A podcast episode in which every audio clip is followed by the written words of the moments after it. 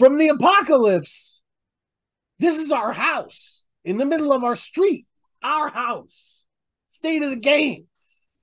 Whenever and I uh, am your meticulous host, Dano, of whew, you know, as thorough as the Lord of the Rings universe is is what I am. So I would say this state of the game, this is our house. Whenever we have people over, I get nervous because I want to clean our house and make sure our house looks good. It's just us now. Yeah, man. It's just us and um, me and my noble cohort, K Diggy. Hey, can I tell you something? Yeah. I love you. Love you too, man. I love what we've done. I love that we've been able to do this. Um, and I, I'm very excited to talk today about Noname because I fucking hate the conversation around this album. Mm. Uh, Sundial. You know, I, I, it's a, I really like the album, but it's a, I really like the album. The more I dig into it, the more I find fascinating about this album. Yeah. But the stuff I don't like about the album, nobody's talking about in public, dude. Hmm. I I'm not, I'm not too linked in with the conversation around it, so it'll be it'll be interesting to hear what people are are saying about it. I can't stand the conversation around Noname. Um and around the problems around Noname. Uh, so so you have you not heard have you been tuned out of all the coverage of this album or what? And yeah, I've, I've only listened to the album. I, I haven't like really looked at any reviews, Oh, gone on like Twitter or anything about it. Like, So they I told you a little bit about the controversy, the Jay Electronica controversy with the verse. Uh, uh, we can talk more about the verse later, but she really have you seen her apology thing? That's her non-apology apology. oh, I did see that. I do follow. I follow her on Instagram, so I did see that. I've seen that caused a big hubbub. People were wild offended about that. Um, I tried to watch, and I really, um, by the way, this is not a secret. If anybody knows Anthony Fantano and wants to tell him I don't like him, feel free. Uh, I don't care. Um, I am not. I fear none on that on that issue. Um, so, but I try. I try to avoid Fantano at all costs. I, I Who's just- that? Is that like a critic? The needle drop. Yeah, the guy with the glasses No. the bald guy with the glasses. You, I love how insulated you are from the nonsense of the world. So the he he's kind of just a mean white guy critic, and but and he's very popular. And he, I tried to watch his Noname review, and like it was eleven minutes long, and the first like six seven minutes of it were just like, oh my god, it's the Jay Electronica verse, the fake apology. She says that she she might have booked Jay Electronica just to you know anger her white fans and like it, it was all this hand wringing you know? Mm. uh, which is what what I think is the best way to call it.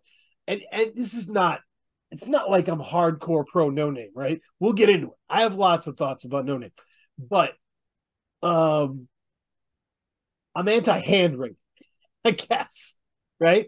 Like hand wringing is is is the situation that happens because people are are just they they see something it signifies as offensive they get offended they Mhm. hand wring right? They say i can't believe Noname said i don't care what you think how dare she right like that sounds like a thing you would say right Mhm. uh, but if Gronk said that shit, you'd think it was funny, you know? Fuck off. Anyway, um, I mean, the question is, should she care what you think? Like, why do you think she should care what you think? she, But that's that's another conversation.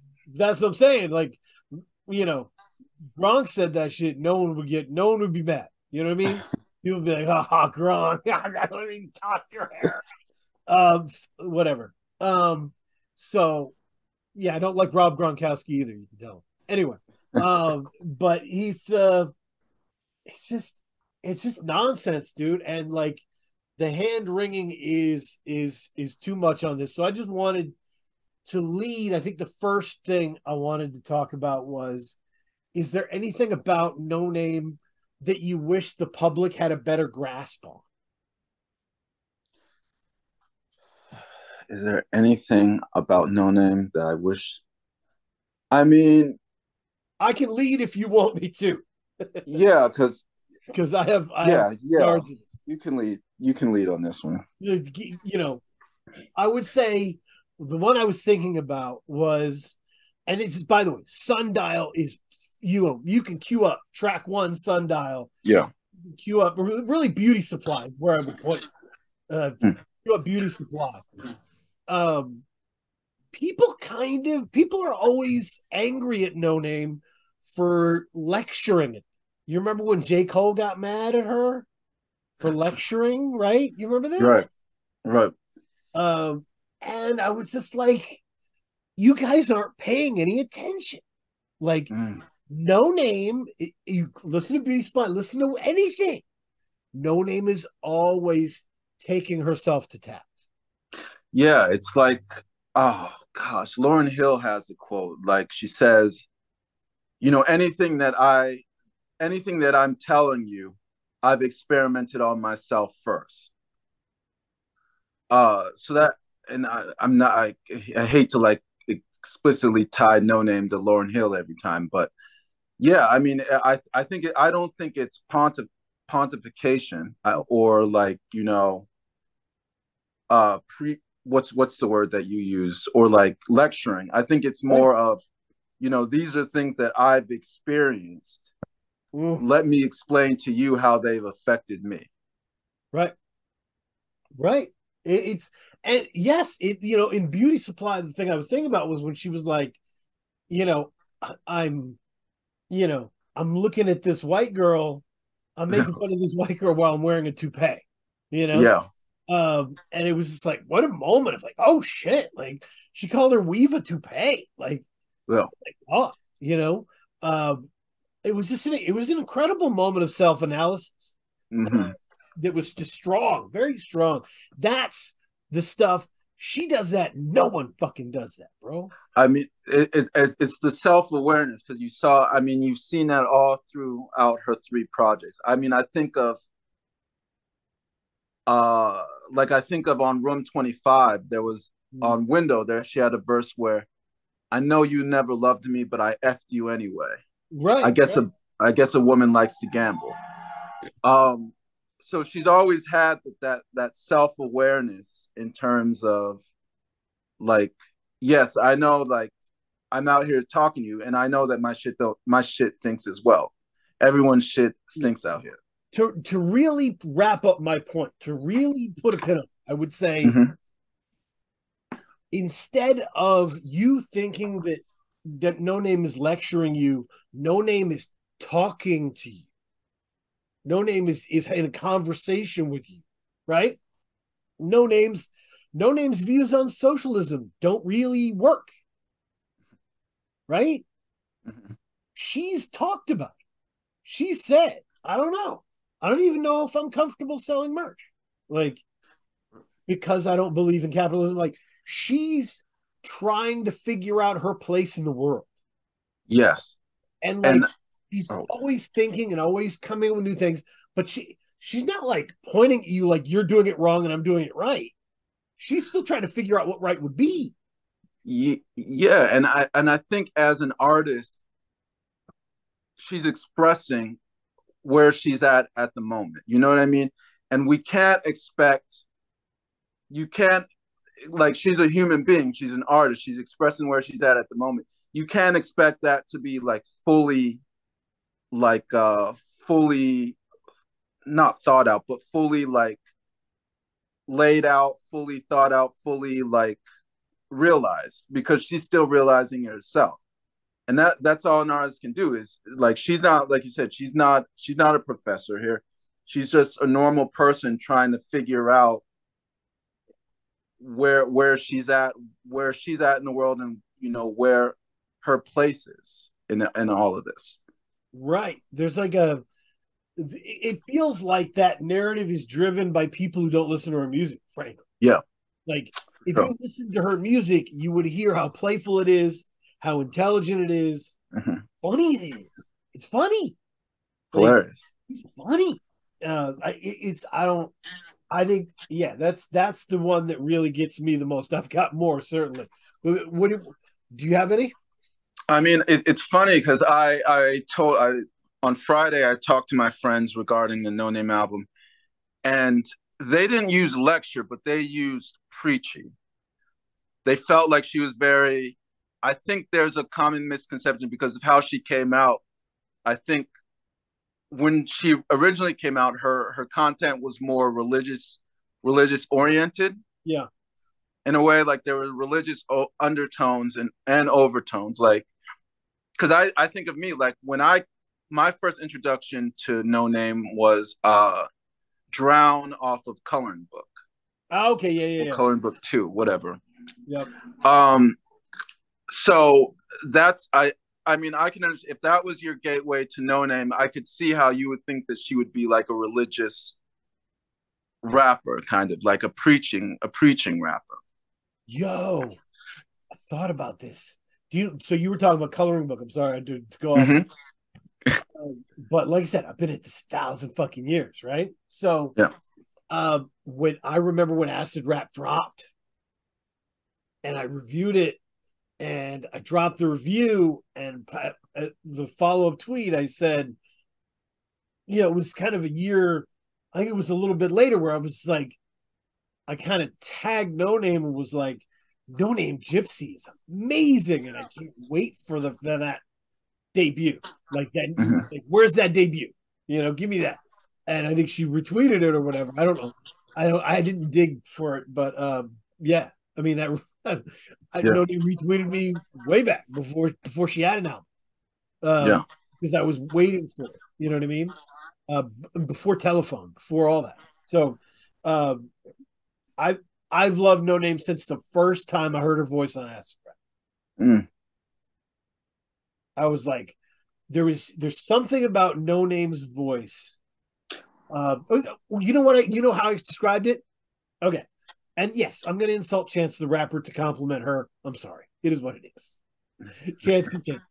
Um, one of the things that really got annoying to me about Chance was he he had this, you know, I'm a school kid routine he would wear like high water jeans and he would have that that voice affectation, you know, You're right. And the hat, he always wore the hat. and he's like 28. Like, get out of here, dog. You're 20. Get out of here with this shit. Like, you're not a kid. Stop trying to sell this. Um, you know, it was like it was like the kid, the 30 year olds play kids on television. Um, and I was like, you're trying to, to make enough affectation to sound like young and innocent, and you're you're just not, you know. Mm. But Mm. Mm. but Okay. Noname sounded genuinely quiet and reserved. Like, I like like you were hearing a brilliant person who didn't want to talk. That's, that's a good way to put it. I mean that that drown verse.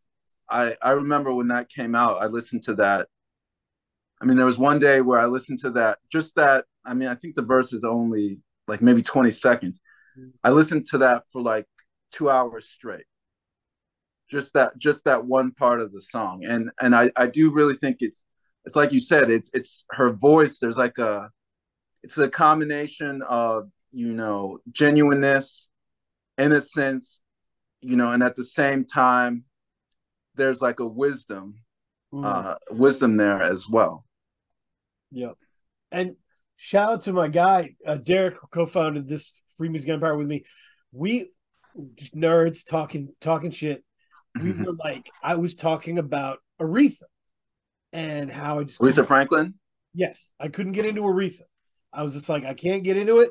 Like Oh, white wow. people, white people love Aretha and think that she is it when it comes to soul, but there's a lot, of people love Aretha. Yeah, but there's lots of other black women who made lots of other important, you know, music. And I'm so I'm going off on my sh- right. And, and Derek comes in and says, "I never heard it like that." I'm like, "What do you mean?" He's like, "Well, whenever I listen to her, her music sounds incredibly vulnerable and fragile." Mhm. There's a real walking the line tenderness that could fall off the edge in every note she's singing. Mhm. And I'm like, wow, I never, you know, so went back and I did a deep dive and I really like Aretha Franklin now. yeah, you, you got to hear. I think the pop the pop stuff is is okay, but you got to hear that that live album that she recorded in the church. I think it's called Amazing Grace. I mean that that's that was really the aha moment for me. That was like okay, like I see it. And so I and I think that kind of vulnerability is in Noname's voice. Um, it's in the hush, it's in the whisper. Mhm. Um, it's it's it's that kind of Nina Simone kind of like, ooh, you're you're really hearing someone right now. yeah, she does. I mean, what what's special to her about me? What's special about her to me is is the that inflictions sentence, that she's What's special to her about me? Let me No, tell you yes. what Noname loves about K Dickey. yeah, I had, had to make sure I get that phrase correct. But it's like you said, I think it's really I, I think in terms of her flow, like her use of space Yep. and the way she's able, it's it's almost like writing. She's able to communicate uh emotions and meanings in terms of the way she like phrases things and the inflictions that she uses when she's rapping things. Right. um and i you you can tell that she's a writer because a lot of other rappers who while they're while they're technically skilled they don't have that capability they're not able or they haven't shown that capability to be able to like communicate emotions in a way that she's able to do uh because of her gift Yeah. Yeah. And maybe the voice, another thing that stands out about the voice for a lot of heads, right? Uh, Mhm. The world of popular female rappers, it's not bad. Nobody think you know. Nobody who's smart thinks it's bad. There's a lot of great female rappers out there. For sure But is it safe to say it's the Nicki verse? what do you mean the Nicki Minaj extended universe of like Latto's flow is is is kind of a broken off Nicki.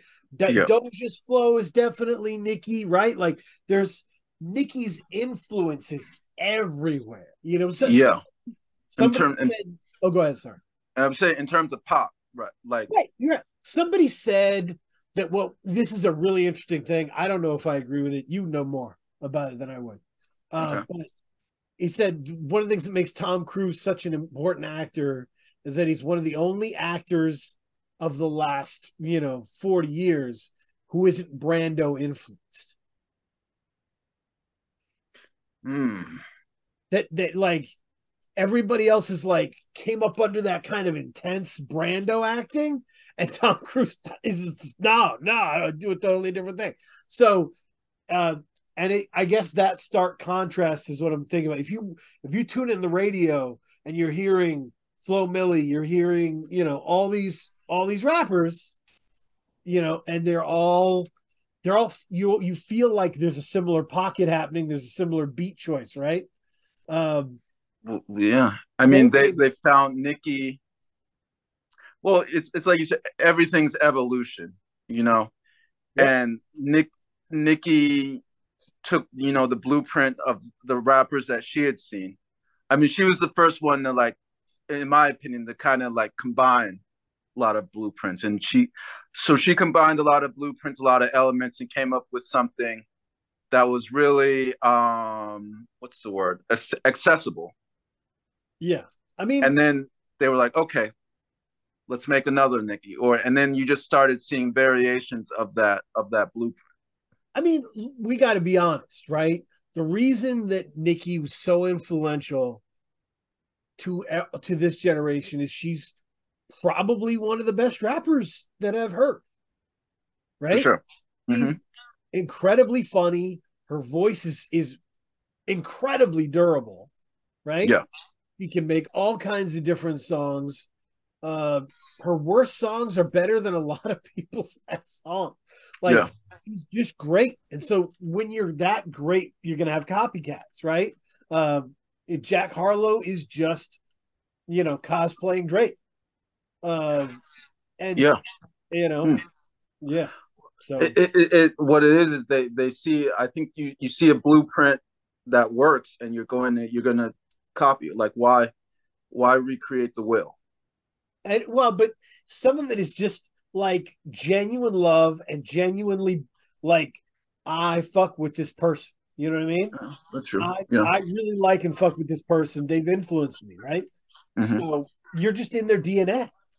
Yeah. Uh, and that's okay. Like I'm not what this that whole this whole Nicki verse thing is not an insult to anyone, right? No. Like this is a natural part. There were lots of fake Rakims, there were lots of fake Snoops, right? This is all a thing.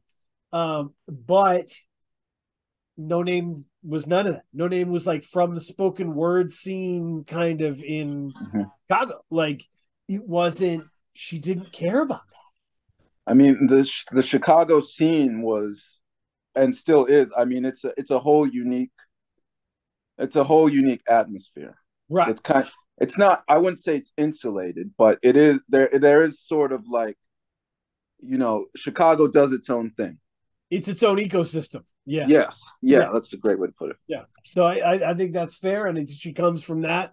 And so she um mm, damn. Yeah, she's she's made some very important music. And it's uh, some of it is because of how, how you can't find anything like it. Mhm. You can't find anything like the music she's putting out because especially now it is it is it is playful it is funny it is sexual it is political it's just Yeah. everything um and so I, I yeah I, I really like i really like her career thus far on like on paper in terms of that space um yeah we talked about the voice. The other thing i would like to get out of the way in terms of the way people should think about Noname um hey, I, you can tell me if this is controversial right? Okay. Being mad at black artists who are uneasy with their white fan base. If you had if you had empathy, you would understand it. Right? It, so you have to think about this. This is a person who grew up in a black neighborhood, in a black scene, right? Like Mhm. making music that represented them to people like them. Got popular, right looked in the audience, and it wasn't anybody. It wasn't anybody like that. And that is always going to be hard to deal with. and, and i would i would expand i wouldn't say it's not only the music scene but it's also the environment that you grew up in particularly chicago. Like if you if you know the history of chicago you understand uh how to say this. You you see how the the decisions of groups impact other other groups very explicitly uh Okay. in in terms of the history of redlining and the consequences like things like policies like redlining have decades and generations after it was implemented Yeah, I mean, if eh, put it on the books, right? Like, I have likely and will likely continue to lose guest spots because I'm white, right? And I'm leading this. I am totally comfortable with that. Mm. I will say it is my job. It is my job to prove that I am not one of these vultures. There's a lot of white well-to-do vultures in this scene making rappers look stupid for money. Right? And it's up to me to prove that I'm not that dude. Impetus is on me. So Hmm. I've got to I've got to put my my feet to the street to do that. I accept that, right? Like Mhm. I- you have to accept the history. Right? Uh, right. Absolutely. history as the history is, bro. There's a lot of people who look like me who fucked this up. So if Lauryn Hill says that she doesn't want white people to buy her album, or if um if Noname says getting Jay Electronica on there was was fun for her because she wanted to make us uncomfortable, make white people uncomfortable. I understand. I yeah, I mean, and I and I think it draws to the question. First of all, I don't think that I don't think it, I never interpret it as like I don't want white fans. I think it's for me. I interpret it as I don't want my music to be viewed through the white gaze. In terms of, I don't want everything I do to be viewed as what do what do the what do white people think about this? Uh, and you know that and once you get to i think as a black artist once you get to a commer like a certain level uh of commercial success um you start you start thinking like you know you start thinking okay like if i make a pro and i think it seeps in subconsciously. You start thinking okay like i've made this product. How are, how is this group or how are these people going to interpret what i do? Right. and so now you're adjusting your art to make them comfortable. Yes, and and that's you bring up a great point, and I'm I'm glad you did. This, you are you're putting yourself in a position as an artist, right? Mhm. You're you're marketing yourself a certain way, and all of a sudden you gain a fan base, and if it's the wrong fan base, absolutely shout out loud about it, because if you don't, you're going to be stuck with that fan base for the rest of your career. So this is your life take the reins and and I no problem with that. You know what I mean? Mhm. Uh yeah. So I don't I don't know if any of that was controversial. That's my deal. I think people need to have more empathy.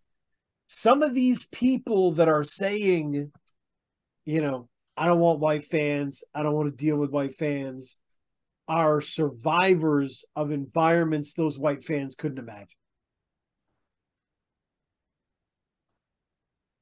Have gone through experiences mm-hmm. those fans couldn't imagine.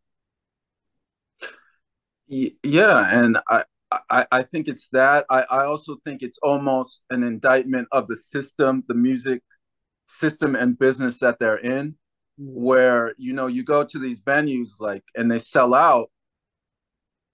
I'm i'm, ta- I'm talking about the you sell out these venues and you know they have to charge like a certain ticket price to get in. And so when you get in like you want to be an artist but at the same time you know like when you get on stage this is a business Right.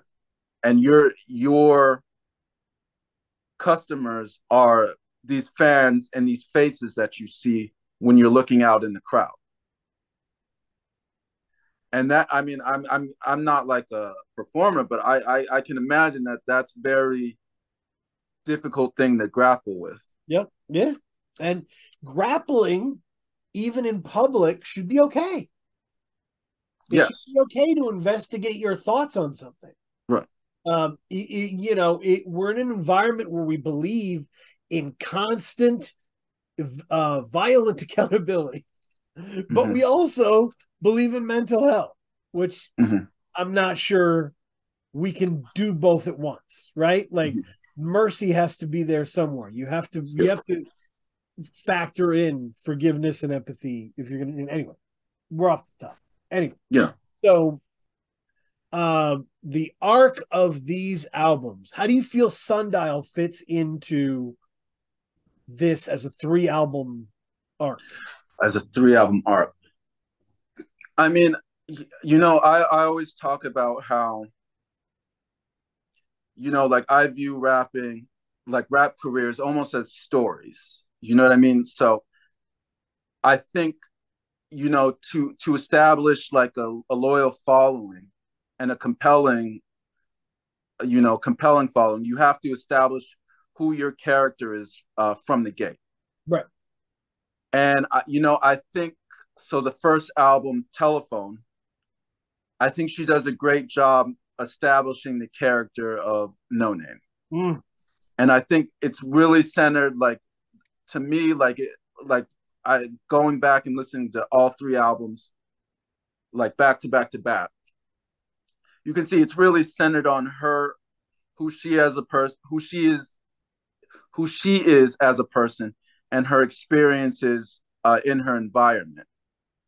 Uh, and then you know you go to room 25 and she's she's not only talking about her experiences but i think she's exploring the environment a little bit more and she's exploring like how her environment got to be what it's been and then uh, now when i look at sundial it's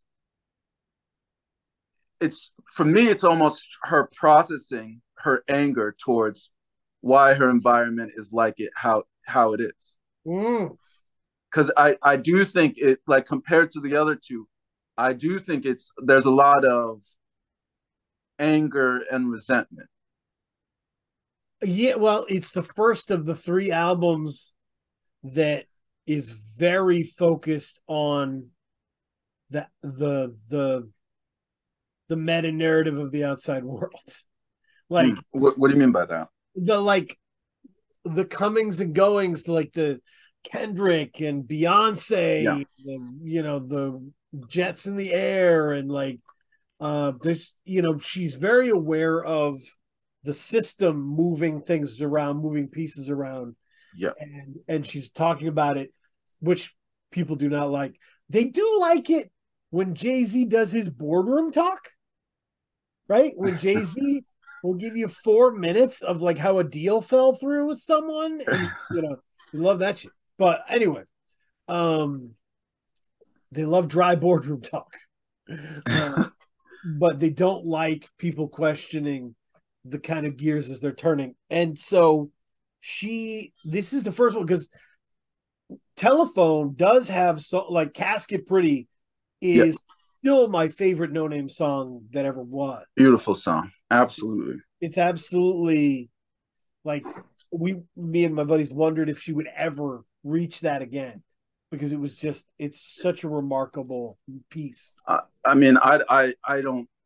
When you say reach, I don't know. I don't know if reach is the right word. I think you could only make a song like that when you're in a specific place in your life. yeah that's fair and I, I think it's like a combination of where she's at uh, because I, I think what makes uh, casket casket pretty so beautiful was was you know her innocence in terms of because it was like she was approaching this in kind of like a wide-eyed fashion as well um so i i don't think she could make a song like casket casket pretty again well and as a writer she's such a good writer Yeah. like she picked innocence as the tool to use to tell the story right Yeah. so you know the way she says you know the way she says it there's no toughness in her voice. It's Oh, pure, no. pure- purely mournful. And so it makes you face it right? It's it's yeah it's an amazing song. But there's a lot of amazing songs. All i need uh Mhm. is amazing. Bye bye baby uh the last song oh shadow man uh is beautiful. Like it's it's it's a heck of a project. It's it's one of those put you on the map projects right? Yeah. Where she's she's working with her voice she's working with flows um she's really exploring subject matter and what she wants it to be. Diddy bop is crazy good. Oh i loved it. Oh yeah. So it, it's and it, you know it's very it's very light it's very airy in a lot of ways to me. Yeah, and that's the thing. It's very not. It's it's it, it's very minimal in terms of the sound. Yeah. Right, the soundscape is minimalist. Mm. It it's It is letting her be the star. Yeah. Um, and that's why room that's why room 25 means so much to me. Mhm. It's two reasons room 25 means so much to me. Okay. It she could easily just wrapped over these minimal soundscapes with her whisper of a voice and just killed that. Right? She built that strength on the first album. Mhm. Could have like come back round two, killing it again. Yeah, she could have continued that. Right. There's people who do that. She came out, did a completely different thing, you know, like Montego Bay, like Oh. completely like lush, you know, sound beds and Window. yes, and pushed her voice. Um and and that takes stones, man. Yeah. That takes stones, especially when you have, like I said, a light voice like she does. You have to be worried that you won't come over the beat. Mhm. You know, she had to adjust. She had to grow. She forced herself, and that's that's incredible. So that's one thing. Room twenty five means a lot to me for that. The second thing is she finally got sexual. The first one, she wasn't comfortable, right? She wasn't comfortable, right? She was she was in her own skin.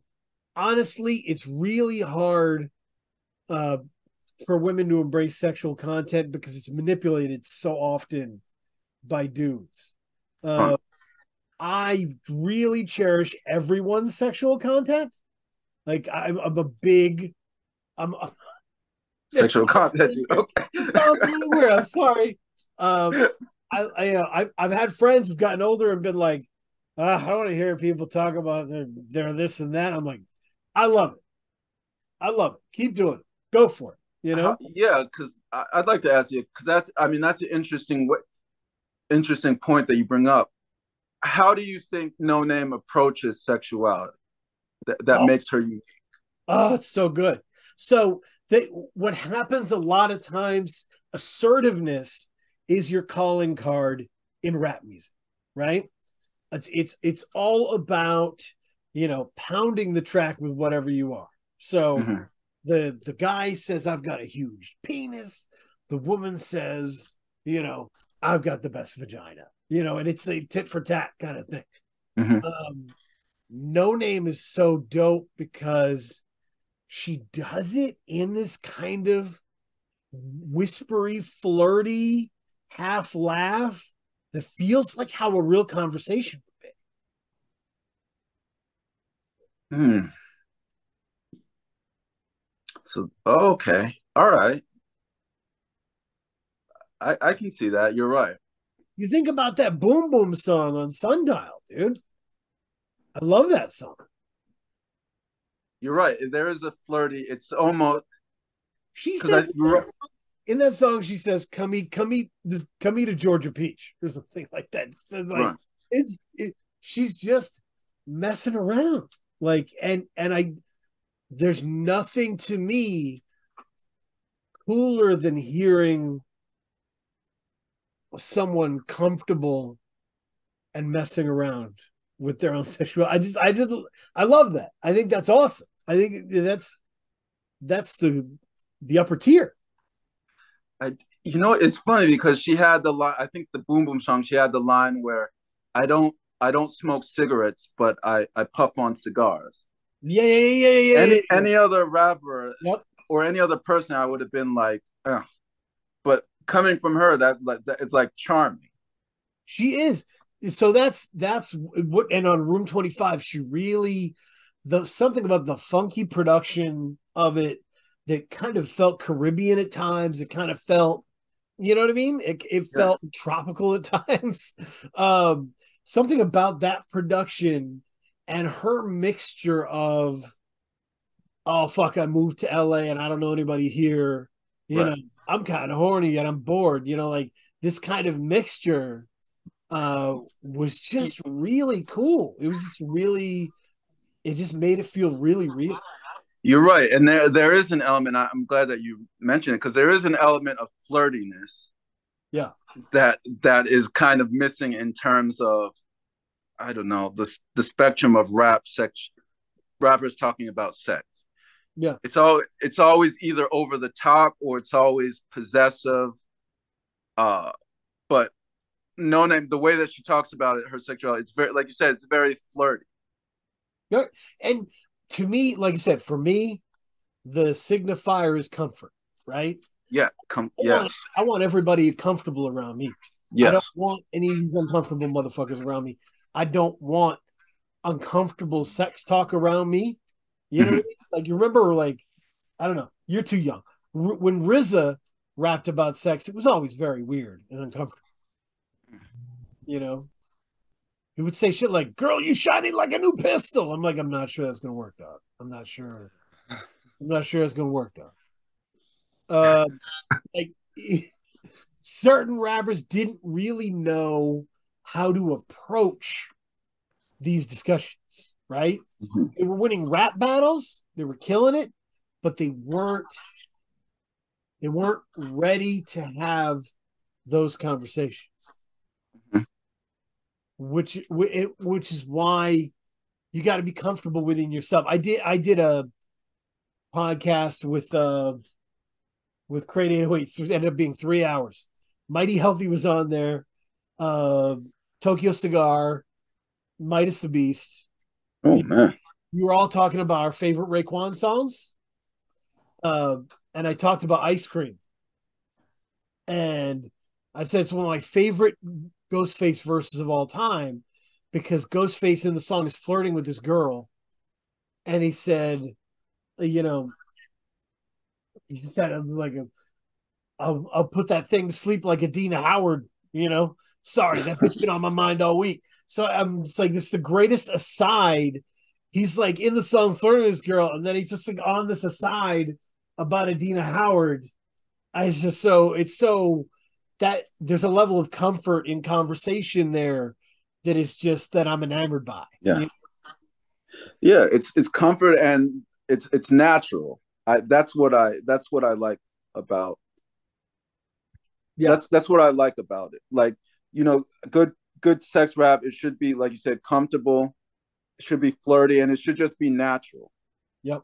Like you're not I don't I don't want anytime like I feel like a rapper is trying trying too hard to come up with a clever sex line, that's when it like turns me off. Yep. I I, I, shouldn't use the word turns me off. That's when I'm like like I'm not I'm not down for it. Like it's like eh. I'm still it I am not listening to this music to get excited. Okay. Yeah, don't think to this music uh on artistic merits. Sex art is art. And you Yeah. should know how to in what is good sex art versus what is bad sex art. It's not necessarily someone looking or sounding like someone you'd be attracted to. It's it's whether they hit the mark, right? So Mhm. as an example, Doja Cat is chaotic. Doja Cat's a chaotic individual, correct? yes. Okay. So her sex raps are chaotic, Yes. Yes. but I fuck with it because I know that shit is her. That shit is in her heart. That's that's her being comfortable. Right. Right. I I'm looking for your comfort, for you to be in your comfort zone, um, and that's where I want to want to hear your perspective in terms of. So Mhm. that those are the two things for me on Room Twenty Five.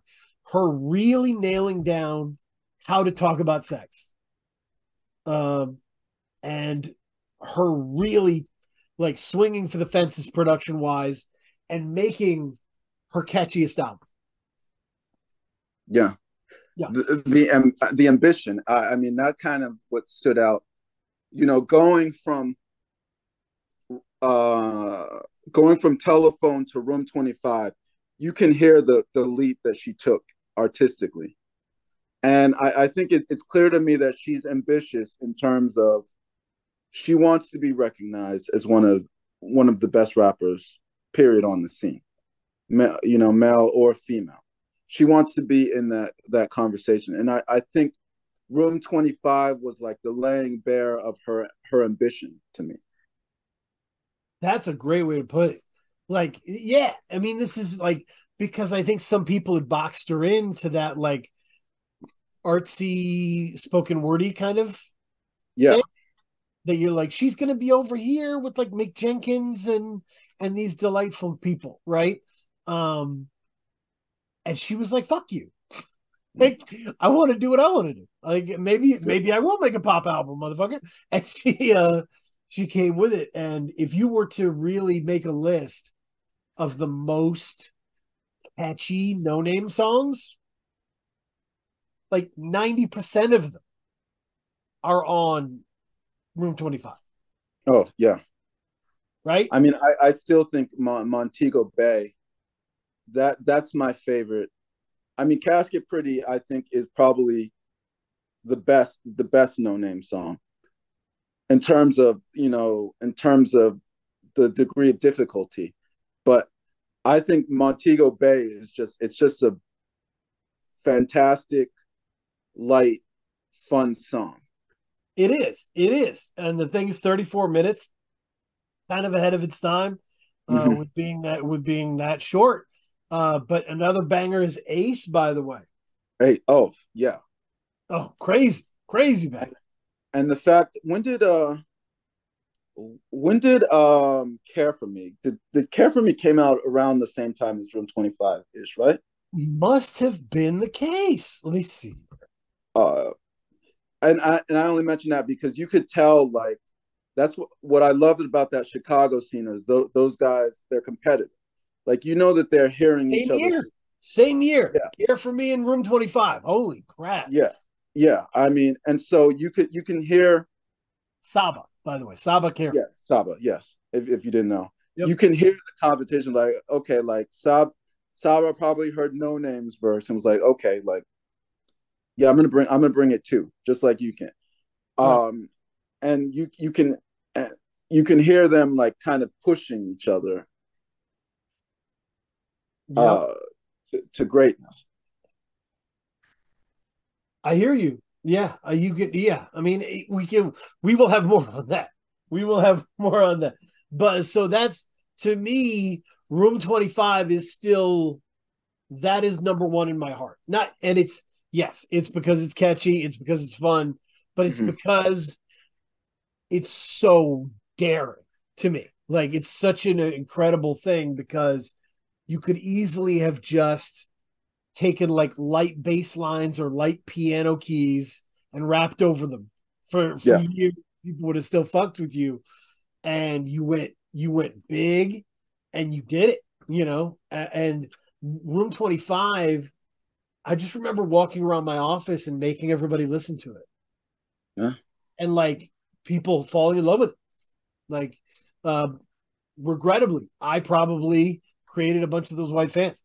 Uh, so, um, but um, you know, I love I love that album and this album feed there's a lot of room 25 in it in terms of those lessons learned Yeah. a lot of really dope flirty stuff um and, but it's it's i think it's even more advanced like Yes. she's like uh, she's so smart she's growing um and that that song with the janet jackson poetic justice Oh, toxic.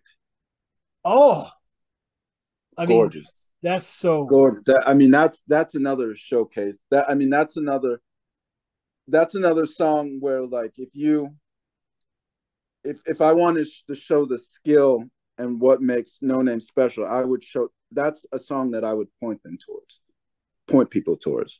she's so skillful at uh at pivoting emotionally from anger to sorrow to Oh, being horny to being funny like she's so emotionally dexterous yeah, uh, as as a writer and and vocally there's so much of that happening here oh man, and and and and it, and it goes back to because there there was a line. It's near the ends where where she goes, you know, I forgive you. Go ahead and raise your kid. I don't know if you remember that. Go ahead and raise your kid. oh yeah hard to forget Three times. But the but what I mean, what stood out to me, I mean, that line is like a masterpiece. Mhm. in Mhm. terms of and it goes back to what i was saying in terms of you know how sh- because of her her writing ability and her use of space she's able to communicate things and she's able to like she's able i don't know like just if you just read the if you read the line like if you read the line on paper you wouldn't understand the true meaning of what she was saying Oh, if you but it's because of how she delivered it. It's the space, the emphasis. She's able to communicate like an underlying, you know, like resentment. Uh, not only resentment but acceptance, and you know, like it, it, I mean, it's just a masterclass. Like the the that line in itself is just a masterclass, and not not a lot of other rappers could do. You're so fucking smart, sir. This is not this is not to be taken lightly, right? I think what you're talking about that she's able to do, uh, and this is a combination of the writing and the delivery, right? Yeah. She's able to create philosophical resonance in what Hmm. she's talking about, right? Think of it like skipping the stone along the water, right? And watching the ripples. Like there's there's ripples to that line hmm right? Yeah. So like understanding the system at play, understanding the consequences for the people involved, and and and to your for your community and for your and for the people around you, and saying, I won't be another like you know another monkey wrench in this thing. I'm not going to be another bullet flying. I'm not going to be a negative force hmm anymore. I let you go. Right? Yeah. Um, and I'm not gonna slash your tires. I'm not gonna, you know, I'm not gonna keep doing this. I'm gonna I'm gonna let you be and I hope I wish you well. You know what I mean? Yeah. Getting to And- is amazing. and I and I think because she she I did see she had a post this morning, uh, but it looks like she may have deleted it.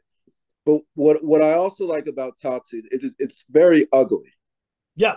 Uh, and she mentioned this, and she mentioned this in her post.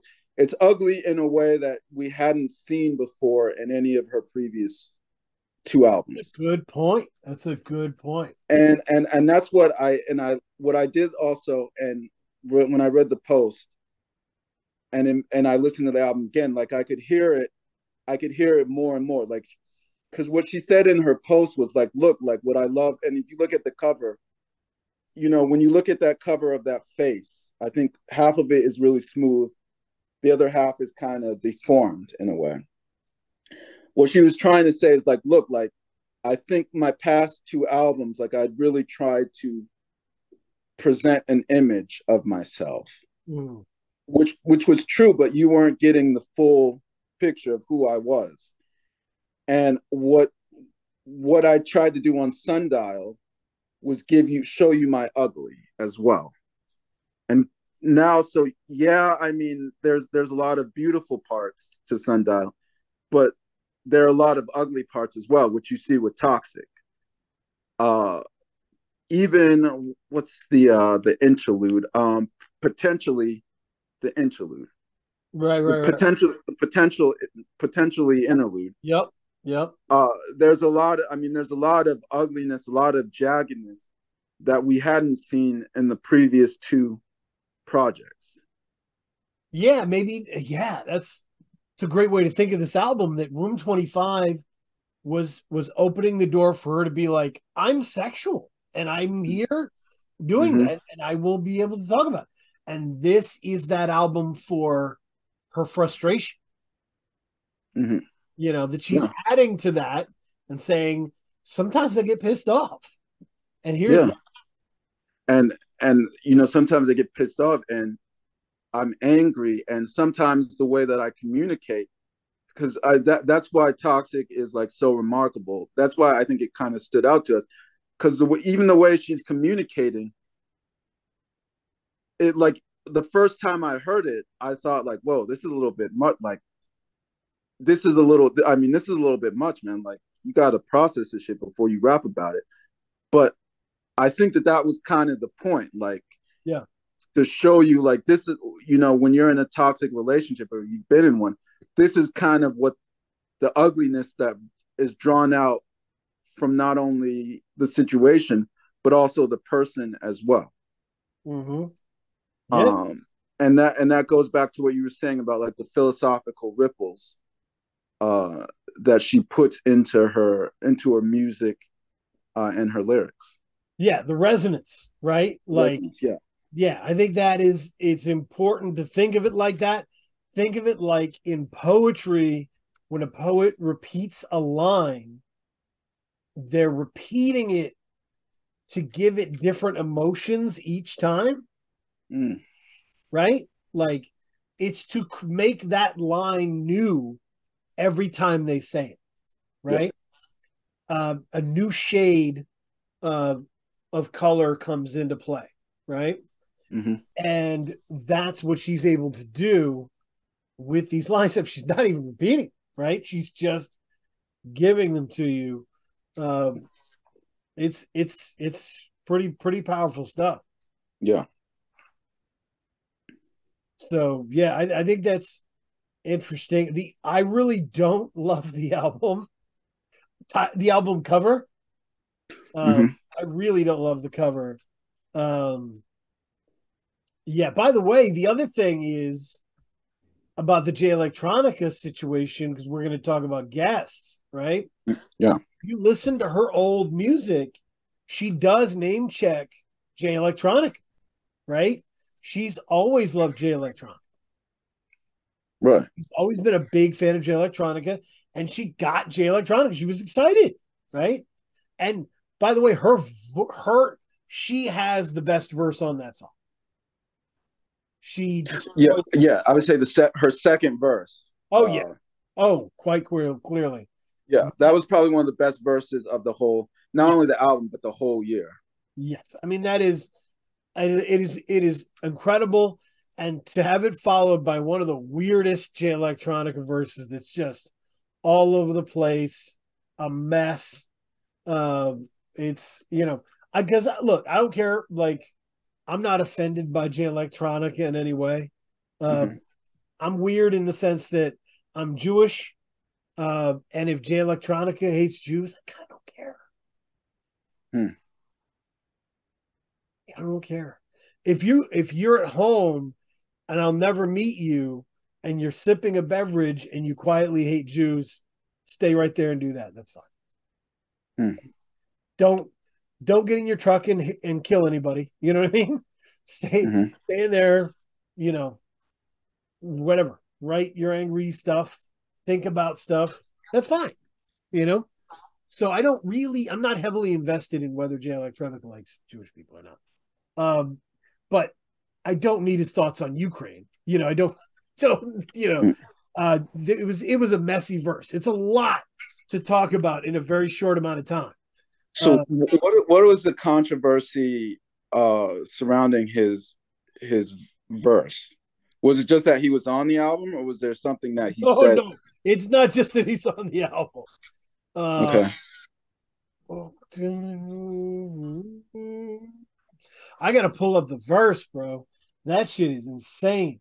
Like it's it's a lot. I got I'm gonna go through it. I'm gonna go through it with you because it's okay it has to be it has to be thought of to, to be believed. Um oh man. But her second verse is so damn good, dude. Yeah. So damn good. Okay. Like Lazarus, I was dead for three whole nights. Alakazam, I shook back like casino dice. Satan, call me magical Negro. Cool. You got that. I popped on the world stage with my AK cocked back, saw the Roth family in half to get my clout back in the heart of Knightsbridge, pulling bunnies out top hats. Everywhere I step foot, I leave a trail of names on the sons of Yakub in a trail of flames. I'm on fire. I'm plugged in directly to Messiah. I run with the mighty Khan as we expose the liars. These infidels killed my mom. It's all out war now. I swear on the Mahdi to never put my sword down. The crescent and the star with the red in the foreground is the flag that I bang as I'm laying the law down. Established a beachhead behind enemy lines now. I'm Pink Floyd in Berlin. I'm tearing the wall down. Face to face, I bet nary a devil would test me, and some fuckboy 85er come run up and press me. It's all a hoax. Quite simple. A joke like Zelensky. The imams, the rabbis, and the Pope, incidentally, couldn't stop my boca from quoting quotes from the senses. It yeah, tell him Farrakhan sent me all that stuff, right? Uh first people that are like, oh my god, he said Farrakhan was good, get over it. You know, get over it. But Farrakhan has been important in rap music my whole life, you know? Um, and he's done good stuff for his community, so you need to look into it. But beyond that, he kind of said that the war in Ukraine's a joke, and he talked about the popes and imams. It was really wild. It was some wild shit, uh, and it was a mess. It's not. It certainly didn't have anything to do, with what she was talking about. Right. Which how how would you say I mean, if you were evaluating on like a technical level in terms of the flow, what would you say about the flow? So if it's let's say like there's two different standards, right? Like Mhm. if if I was like uh if th- if I didn't know who that rapper was and I Mhm. heard that verse, I'd be like, all right, he's good. You know? Mhm. And I'd move on. You Right. know? Um but I know a lot about Jay Electronica. I've heard a lot of Mhm. Jay Electronica.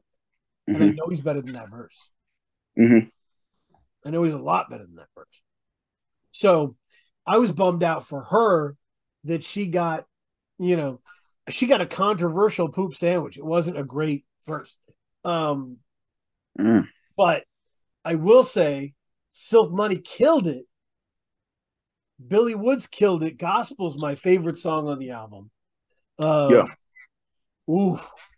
It was such a moment to have Billy Woods just erupt on that song. Uh, I was so happy. Yeah, it was it was euphoric in a way, Yeah. and I, I think it goes back to.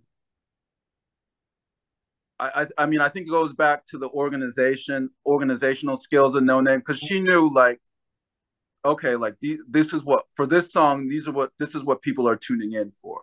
Loved it.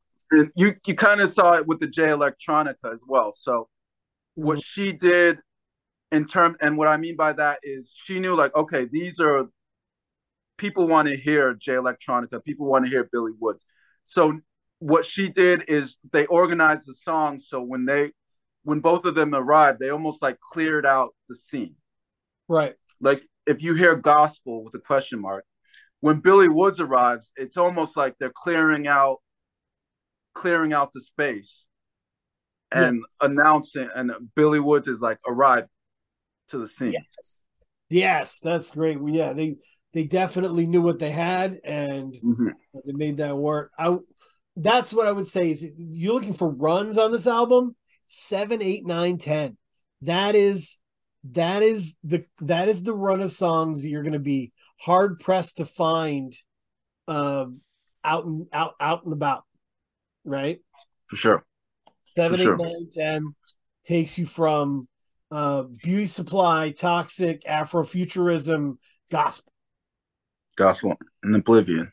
And we we do gotta mention I I loved that I loved Common's verse. That was the most I've enjoyed Common in damn, has it been a decade? Uh, maybe even a decade. Yeah, at least a decade. that's awesome. Yeah, Yeah. Um, I was angry that he was there, but you know that's me. I No. have. But I get it. Chicago, right? Common. What are you gonna do? This is Yep. you know, people from Chicago love Common, whether or not we do, um, and that's and that's okay. Um, yeah. I mean, he had. I mean, he. I think. I thought he had like a really engaged verse. Yep. Uh, and I mean, you you could tell that that was a big moment for her. Like, look, I got Billy Woods on track nine. I got Common on track ten. Yep. Uh, yeah, and and and, and you kind of need like if you want to, and and and as I was saying before about Noname being ambitious, it sad like the way that it works in hip hop in order to get to those next levels it's almost like you have to have cosigns Yeah. and so i think this album was like look at look at my cosigns Yeah. Yeah. It was a bit it was it was her ability now. She's she's a big enough name to be able to make those calls, right? Yeah. Um and she wasn't before room 25, so that's that shout out to to that come up. Uh, I think we've both we both really like this album. Yeah. Uh, I think we both like all three albums. Let's turn from the pro to the con side, right? Is there anything about this album that you don't love? Is there anything about her career looking in the scope of it where you're like, you missed that opportunity? I mean, I, I, I would. What I liked about Room Twenty Five is I thought it was more. Uh, there was more of a spectrum of emotions. I thought it was more emotionally balanced. Like you look at Window, uh, like Window is kind of like a heartbreaking song in a lot of ways, and so there's like a sadness there. Yeah. But at the same time, you know, that's followed up a couple songs back a couple sounds down by Montego Bay, Right. and then follow, and that Montego Bay is followed up by Aces.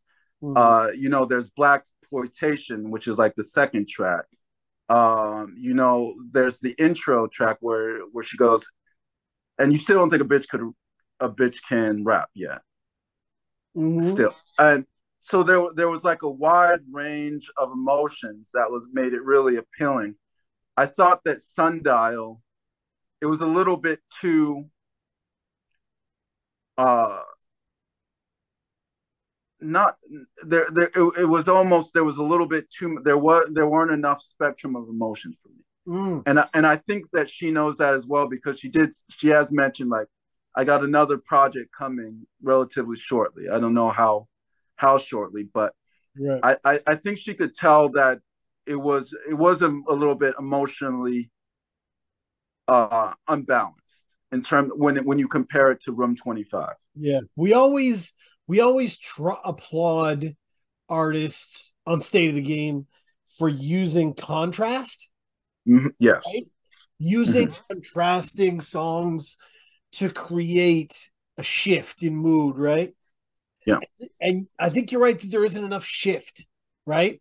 And it's not just in content. That some of these songs early in the album, the beat is just kind of barely there. Mm. It'd be just like a slithery bass line.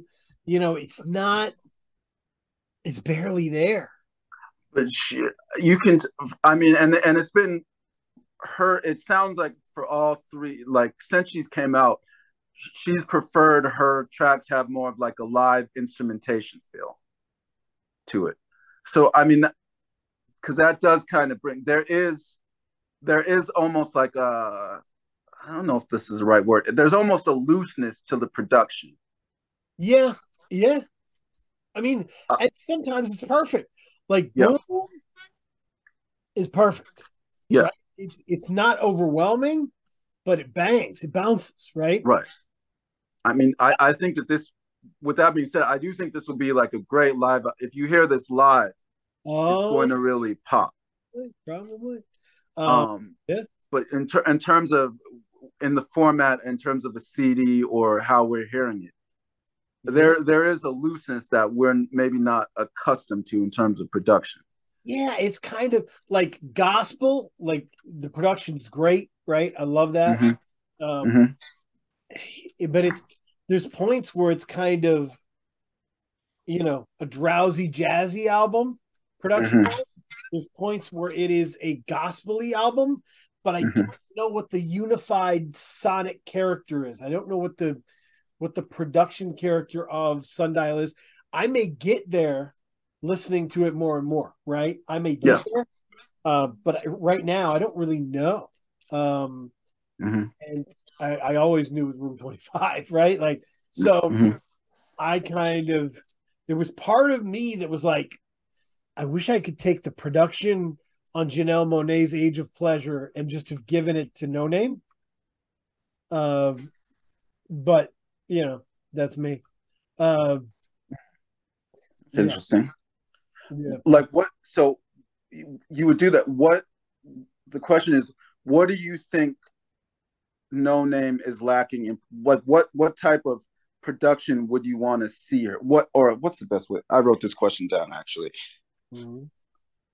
What would you want to see a producer add to Noname? Yes, yes. Okay.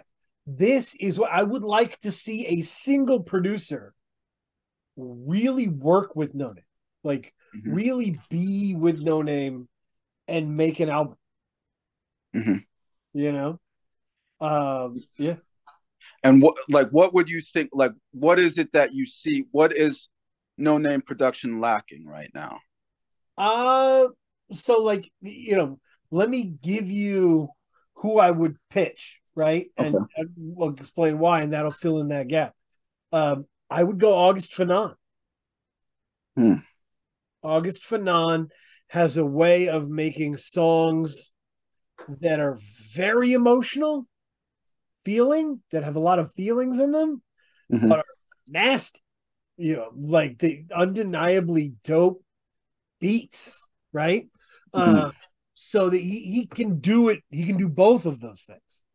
It's a big reason why Armand Hammer's gotten so big, right? August Fanon flavor. Ooh, see, you're right. Because I, ooh, I mean, that brings a good point. I, you're right. I think Noname, like she knows, she knows where she's comfortable in terms of her rapping, Mhm. and I don't mean comfortable in like a negative, negative sense. I mean like she knows where her pocket is. Like, yeah. so you're right. I would like to see an ex- her kind of expand and see her try something in terms of tempo, like like you said, something a little bit because the way I see her production is it's almost I see it almost like in terms of like temperature. Her production's very warm. right. I I'd love to hear her over something really hot Yes. or something really really cold as well. the thing about it is that the reason Fanon is such a good deal to me is his production is is kind of gnarled. Like he kind of gives you gnarled uh sounds, but he gives you beautiful sounds that were gnarled. And Fan- and Fanon is stupid intelligent. Crazy, crazy intelligent. Yeah. Only fucks with intelligent people, right? Yes. the, look the iceberg theory shit, right? Like he only fucks with dope lyricists that are smart. Fanon would give you a sound bed that was like very black, very smart, but nasty, right? Yeah. That's the that's what we need. You want to you want to discuss nasty subjects. The production should kind of get nasty. You should have that in your pot, back pocket as Yeah. a lane you can switch into. and and that that's going to be her expansion. I do think I do believe that because we, as I said, I we she her her right now her production is very warm. She's going to have to expand her production and, like I said, get on different type, different temperature beats to Yeah. really like push push herself because we mm-hmm. know she can rap. Yeah. I would I would love to see like an just her just bar out, just a track where she can just Exactly. I would like like a mighty healthy type beat that is just big and nasty and and crush it. Yeah. Like But- of think of Lord knows on Take Care, right? Yes. Like a big like anthemic thing because I have much more faith in her versatility than a lot of people. Easily. Yeah. And we know she can do that, but she'll ne- she'll never be able to less necessarily bar out on her current production temperature or that that current like Yeah. space. She'll never be able to just bar out like that. No. And we know that she has the technical ability to be able to do that. And I would be excited, like you said, for her to to try an, a new temperature and see what happens. That would be exciting to me. Yeah. Yeah. I, I, I like that. I think that is uh, what I would do. Yeah. Um so yeah, I, I need the production uh to to level up. I need she has like I kind of want the relationship like the one producer, one rapper relationship. Like think about how cool it was talking to Fatboi Sharif hmm and how he picks his partners and how he makes all those projects different. He's having a great time. Yeah. Building those relationships, making unique works of art. Like fucking do it. Just do that. You know, like um so I'm, I'm I'd be she'll, I think, I think she'll get to that. Mhm. I do think. Uh, Yeah, go ahead. Sorry. yeah, I mean, I, I, I think she's too. Uh, in in terms of the rap, rap as a as a craft and art, I think she's too important now to be, to be, to be comfortable. Can I give you another con? Go ahead. I think she missed out on one of the truly great opportunities in rap music. So we talked about it. 2018, she makes my favorite album of hers, Room 25. hmm Saba makes his favorite album of ours, right? Like, uh, Oh yeah, his, yeah. yeah, you see, I got that right. I like how you. Yeah, I had to process. Yeah, like, oh shit. Okay. That structure. Um, so we really needed, I think a year before that was Black Swan, which is one of my favorite debuts from an artist, right? It's Smino, Black Swan. Uh, if we had gotten that group, it- 2019 or whatever, that group album, Oh man. that is that is to the stars, dog. Like those three together, there was nothing like it. Oh yeah. There was nothing like like Smino. Like, is there anybody in the world of rap with more fucking bounce than Smino? No. I bounce thinking about Smino. Like Oh, Smino, you know that that like a like one of those. I don't know, just like one of those toys. It's just always always moving. You know. you know it, it kind of you know them together like Aces. They were together on Aces. That that track it it kind of reminds me of like the Miami Heat. Yes. Uh, that that that that trio when oh, uh Wade, uh Bosh, and LeBron were that big three, and just the chemistry that they had. The you know everyone knew their roles. It was just it was it was exciting to see. yep, yep. And but yet there was that there was still like that that tension between like okay like Wade Wade and LeBron still had that that tension like yeah you you know I, I'm impressed by you but at the same time I want you to know that I'm a bad MF as well Well, and I think one of the things I loved about it, so Smino, like nobody in the world with more bounce, right? Yeah. And, well, you know, Noname was still very much in that, like working with more quiet voice, working to, you know, but like affecting songs and with that. Mhm. And the connective tissue was Saba, Oof. who has a lot more bounce than people give credit to, right? Yeah. Uh, has a ton of bounce and swing, but is a poet at heart, right? And can give you long fucking prom night stories. Um, so he was the connective tissue b- that made everything work uh, with that. I just wanted to see that album, bro. oh That man yeah Crazy. Yeah, and you it's funny because you're right I think you know I do believe in windows in terms of time like that that specific 2018 window when when those guys were at where they were at in their power Yep. You can't get you're not going to be able to get that same album in 2023 No, they're in different places right now. You know what I mean? Um, and they're all so talented, and I will always follow their careers. absolutely I love all. i of mean I, I would still love i would still love that project for sure to hear them all three on a tra- Yeah, on the album but it, it wouldn't have been the window for that type of energy where they were at at that point it, it's it's not you're right that that was a missed opportunity if you were writing down the best hip hop what ifs of the last, you know, what five years, hmm right? That's how high is that? That's high. That's very high. Oh yeah. So I mean, that, that would have set the, the I I don't want to say that would set the world on fire, but that would have been, Mm-hmm. I mean, that would have been a landmark album in in in their scene. Well, yeah, it would have well, and it probably would have catapulted them out of there. It probably would have put them because think about how catchy Smino is, bro. Oh yeah. like it's w- with the undeniable lyrical content of Saba and Noname and just the living energy of Smino and the hilarity of Smino. Smino's funny as fuck. Um, You know, and it would have just worked. It would have just worked. it would have, but then you gotta. It's almost also like uh the drawback would almost be like the Fugees type of thing, where the group overshadows the individuals. yeah, yeah, yeah.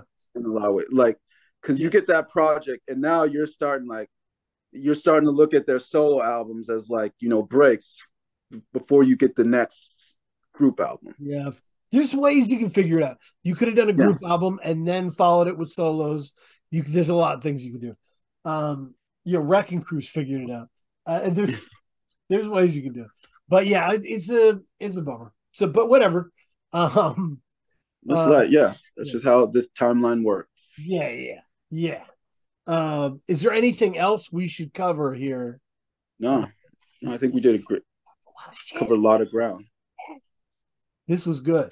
I love her career. Um, I'm so glad that we got to talk in depth about her music. Mhm. um, and you know address the bullshit along the way. Um, let's go recommendation corner here. Yeah. we're talking about some crazy shit came out, man. Um, so oh, oh, so first of all, I've been turning up, turn it up, Kay, to an album called Lone Star Luchador by that Mexican OT. Is that is that his name? That Mexican OT? His name is that Mexican OT. Okay. All right, good. Just for clarification. Yeah. I like to think of it as like it seems to be coming from an angry neighbor or something. OT. Um, yeah. Uh, Okay. It's awesome. Lone Star Luchador, Maxo Kream is on it, Paul Wall is on it. Um, Was it is it Houston? yo, yeah, buddy. Okay. So Okay. the, the guest on the last song is is someone named Hogg Booma. Oof. I.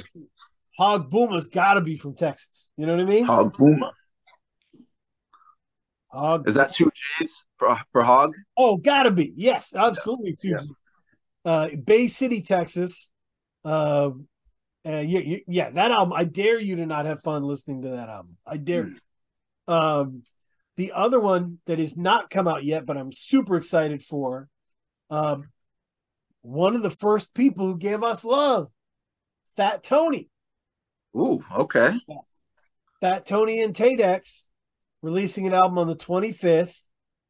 Um, it's called I Will Make a Baby in This Damn Economy. And the singles are dope as fuck. Um, there's three songs you can listen to. I already pre-ordered it. Um, I'm I'm loving it. Um, and yeah, that uh, that Texas is coming back. Never left, but yeah, yeah. But you, you- yeah, it's I always love. I need some Texas, you know. I need that shit. We Uh, all do. the the other one, oh, there's uh there's some other ones. For oh, Alaska released one that was from 2017 uh that he had only put out on cassette like ever.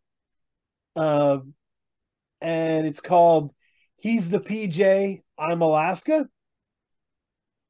And that's a a jokey version of He's the DJ, I'm the rapper. Um it's just like is it like a is it a uh, is it like a collab album with someone named PJ? Yeah, PJ Cass. Yep, yep, yep. Okay. So, and it's nine songs. and it's just fucking Alaska rapping his face off over like fun party kind of sounding production. Whew. God damn, that thing is dope. Alaska just shocks me at times. Um, he's very good at rapping. Um, so I think those are my three. Mm. Yeah. Limit it to three. oh, I'm working on my next uh producer fantasy ranking, and it's Rock Marciano, Oh wow. who I want to see do a full album with Rock Marciano. So, so. Forward to that one. Mhm. Yeah, Rock's been has he been quiet? What's the last project that he he, released? he produced a full album for Jay Worthy. Oh, okay. What's what's the what's the name of that? You know? The cover is wild. You, it's it's a, I love the cover, um, and it, and the production's awesome. Uh, what is it called? Nothing bigger than the program. Okay. I gotta check that out. It's dope. It's dope. Um, so yeah, and I was saw yeah he's he's been producing for people. He produced this album called Blame Kansas by TF, which is really dope. Um, he, he- yeah, uh, he he's just done some really good work.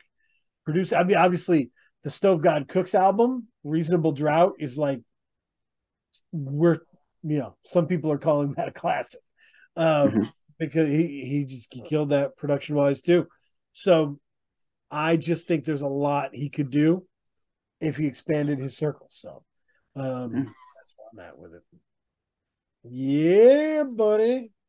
So what are you uh what problematic media are you digesting? What are you No, no music, but uh I think I've the only new thing that I'm really getting into, I'm getting into the second season of Winning Time. Oh, I haven't started yet. Is it good? Yeah. My wife might have jumped off. She says she's done. Yeah, I mean it's it, it's all right. I mean I I, th- I think it, they're catching it's catching its stride. The the second episode was better than the first episode to me. So I mean that's that's the only thing new that I that I'm listening to or watching right now. Oh, there's every everything hit for us at once. Uh, only murders in the building hit. Uh, oh, the new season's out. Uh, how is that? I've I've heard I've heard some good things about it. good? It's really good. Um, and the Good Omens too. There's the, the second season of Good Omens on Amazon is really good. Um, that's a crazy show. Okay. Uh, what is the one on Apple that we're watching? Uh, After Party. After After party. After Party. Okay. Yep, yep. We've been doing that. Uh, yeah. Chilling, buddy. Chilling, buddy. Um, what a what a beautiful time it is, man. Um, we had. I don't know if I fucking told you. You remember that um that episode episode 159 uh Del the Funky Homosapien with Alaska Adams and Henry Canyons. hmm I posted it July 23rd. Uh it's number 6 all time in the free space. Wow. It's fucking dope. Like it it is just running up the charts. That's awesome. I love when our new episodes become our most listened. uh, that's really cool to me. Um, because we've had some crazy guests that are highly listened to. So Sure. seeing that, you know, sh- shift up is dope. Um, I love all the love. I think our listenership is in like three tiers, like Olympic gold medal, Olympic Mhm. medal, right?